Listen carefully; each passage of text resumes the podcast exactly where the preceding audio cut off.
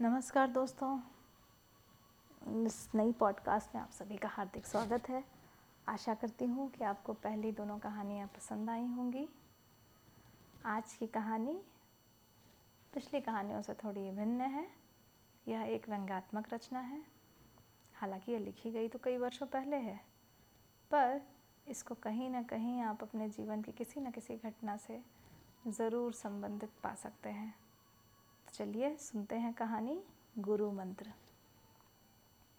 घर के कलह और निमंत्रणों के अभाव से पंडित चिंतामणि जी के चित्त में वैराग्य उत्पन्न हुआ और उन्होंने संन्यास ले लिया। तो उनके परम मित्र पंडित मोटे राम शास्त्री जी ने उपदेश दिया, मित्र, हमारा अच्छे अच्छे साधु महात्माओं से सत्संग रहा है। यह जब किसी भले मानस के द्वार पर जाते हैं तो गिड़गिड़ा कर हाथ फैलाकर और झूठ मूठ का आशीर्वाद नहीं देते कि नारायण तुम्हारा चोला मस्त रखे, तुम सदा सुखी रहो। यह सब भिखारियों का दस्तूर है। संत लोग द्वार पर जाते ही कड़क कर हाँक लगाते हैं, जिससे घर के लोग चौंक पड़े और उत्सुक होकर द्वार की ओर दौड़े। मुझे दो चार वाणियाँ मालूम हैं, जो चाहे ग्रहण कर लो। गुदड़ी बाबा कहते थे मरे तो पाँचों मरे यह ललकार सुनते ही लोग उनके पैरों पर गिर पड़ते थे। सिद्ध बाबा की हाँक बहुत उत्तम थी। खाओ, पियो, चैन करो, गहना पहनो, पर बाबा जी के सोटे से डरते रहो। नंगा बाबा कहा करते थे, दे तो दे, नहीं दिला दे, खिला दे, पिला दे, सुला दे। यह समझ लो कि तुम्हारा आदर सत्कार बहुत कुछ तुम्हारी हाँक के ऊपर है। और क्या कहूँ? भूलना मत।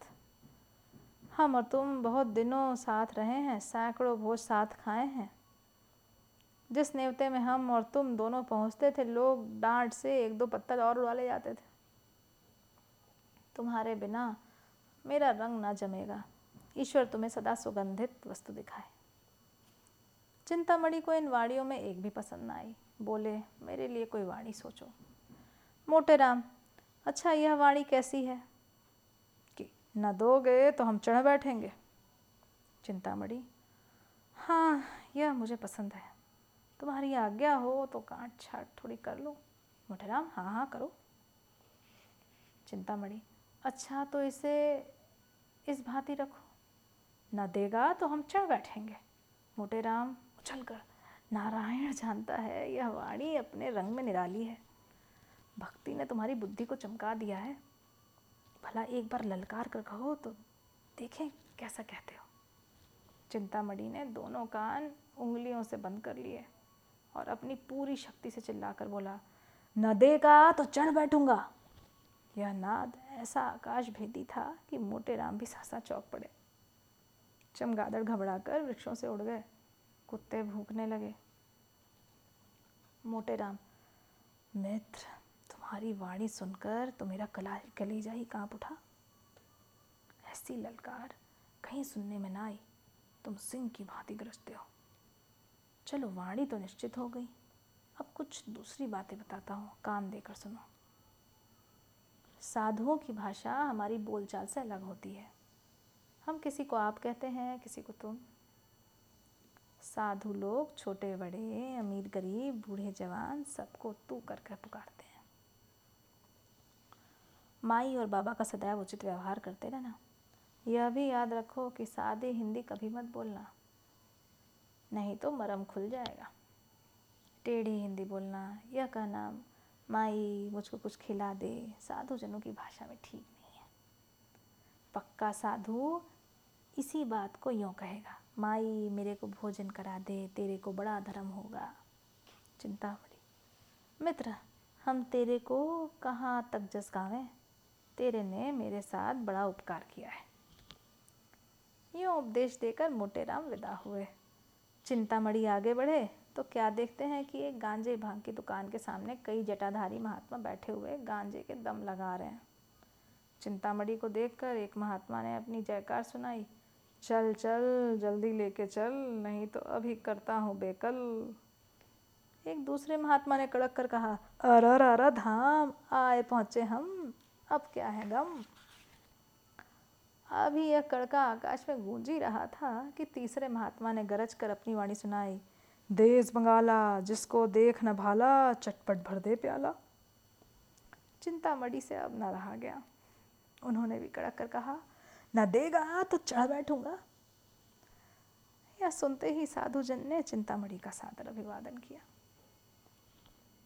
तत्ण गांजे की चीलम भरी गई। और उसे सुलगाने का भार पंडित जी पर पड़ा। बेचारे बड़े असमंजस में पड़े।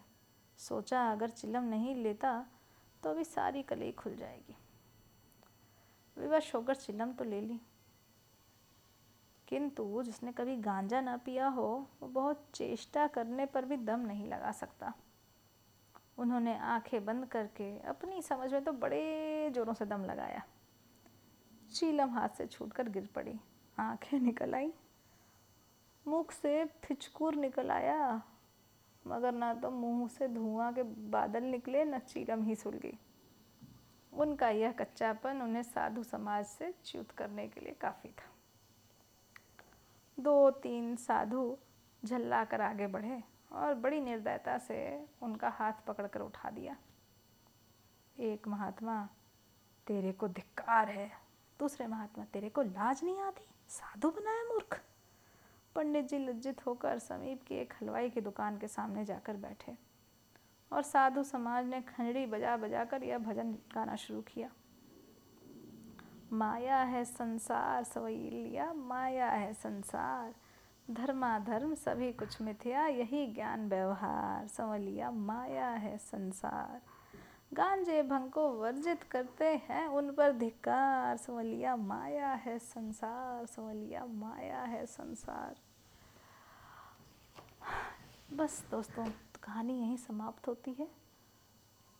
आशा करती हूँ कि आपको यह कहानी भी पसंद आई होगी। चलिए दोस्तों, फिर मिलेंगे अगले एपिसोड में एक नई कहानी के साथ। तब तक के लिए नमस्कार।